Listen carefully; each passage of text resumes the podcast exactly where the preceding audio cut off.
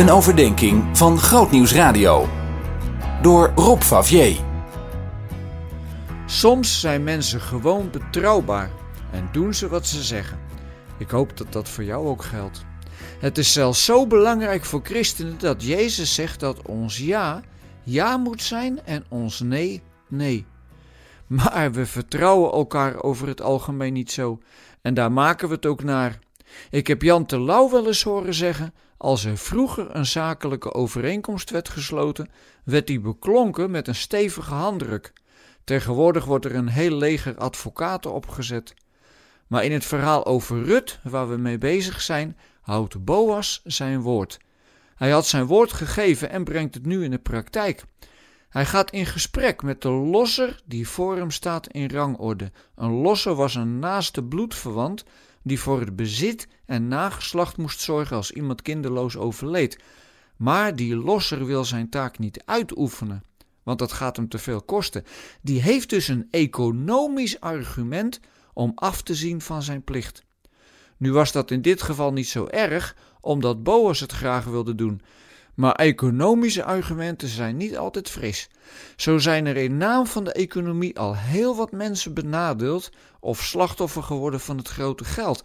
En ons economisch vooruitgangsgeloof is de aarde helemaal aan het kapotmaken door de gevolgen voor het klimaat. Maar gelukkig hebben we Boas, die niet naar het geld kijkt, maar naar de inhoud. En hij verklaart zich bereid om het stuk land van Naomi te kopen en Rut tot vrouw te nemen. Wat zo interessant is, is dat als Rut een zoon krijgt, die vooral door oma Naomi wordt opgevoed. En er wordt gezegd: Naomi heeft een zoon gekregen.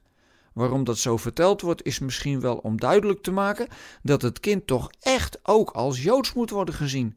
Want dat kind, Obed, wordt later de opa van koning David. Maar het blijft heel bijzonder dat Rut dus een beslissende rol speelt in het voorgeslacht van David. En daarmee ook in het voorgeslacht van de Messias, Jezus, een vrouw uit Moab.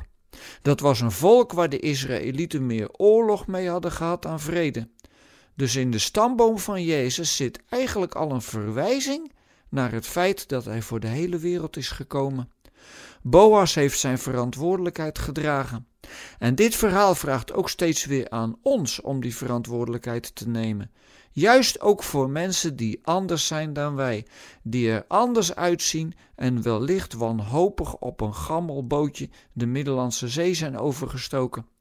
Je hoeft geen politieke partij te spelen als je nadenkt over hoe we met deze mensen zullen omgaan. Van ons wordt gewoon liefde gevraagd.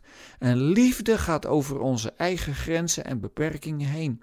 Het spreekwoord onbekend maakt onbemind is helaas maar al te waar. Maar wat een krachtige boodschap hebben we als we mogen zeggen dat Jezus gekomen is voor iedereen. Zien in nog een podcast? Luister naar Verhalen van Hoop via grootnieuwsradio.nl/podcast.